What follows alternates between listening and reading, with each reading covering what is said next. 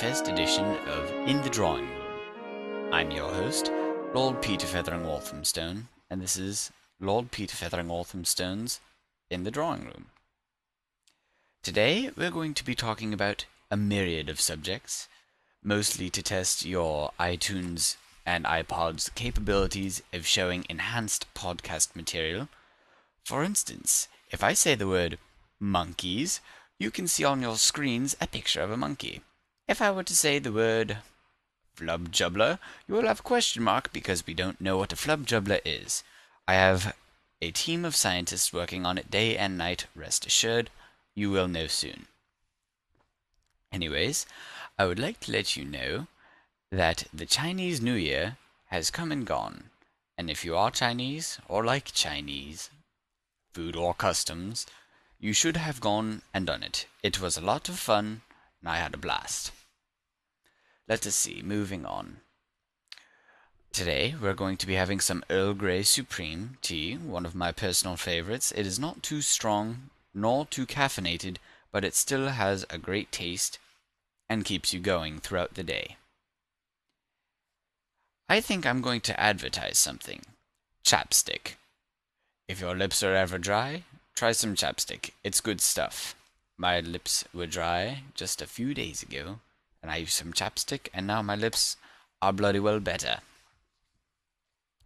Right, well, without Bartholomew here, things are a bit dull. Unfortunately, he was feeling under the weather, so perhaps he is over at the servants' quarters, taking some NyQuil or DayQuil. I hear that stuff is 10% alcohol, so perhaps he's drinking it in lieu of beer, trying to get wasted.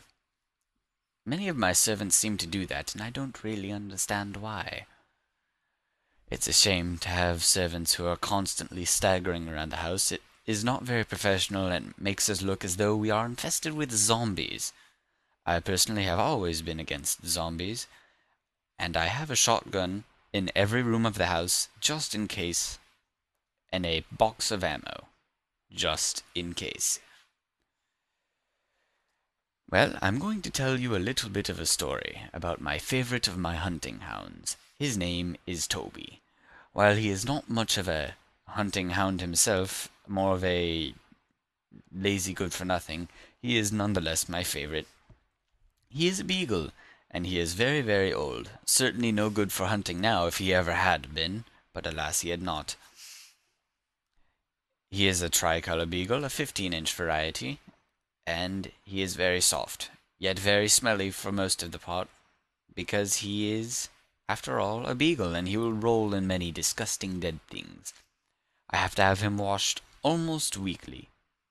It's a shame. Goodness, I don't have a little frou-frou doggy like a poodle or a shih tzu. I couldn't stand having one of them.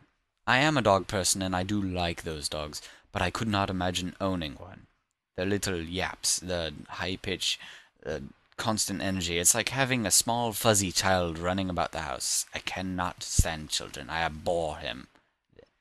Abhor. Abhor. A B H O R. I don't know how to pronounce that word. If you do know how to pronounce it, please do email us. We harp on our email address more than enough during the normal Britspits, or oh, excuse me, tea times. This is Britspit. Oh, you're right. We harp on the email address enough then, so I'm not going to bother you with it now because I'm sure you could have found it on your own. Something I've always thought was interesting is those little styrofoam cup holders. I don't know if styrofoam is the right word. It's kind of like a rubber little thing, usually holds beer at football games and such, but I, of course, usually hold a, a chilled beverage of the carbonated variety, such as a Coke. I'm not a Pepsi person. I mean, come on, I'm a British lord. Why would I drink Pepsi? Anyway, I've always been interested by those because supposedly it keeps hot things hot and cold things cold. I personally have no idea how this works. I suppose it keeps the heat in or the cold in or something. Perhaps it's just magic and they just sell it at a very low price. I have no idea, but I've always been interested. And that's my word for today. Interested. Interested means that you have taken a liking to something and you might like to find out more. I would look up the actual definition in the dictionary, but I'm quite lazy. I'm sorry, but I am, so I'm not going to do it. I'm not lazy in general, mind you, just tonight. Well, I think that's about it for today. I'm going to let you go now. Cheerio, and enjoy the rest of your tea.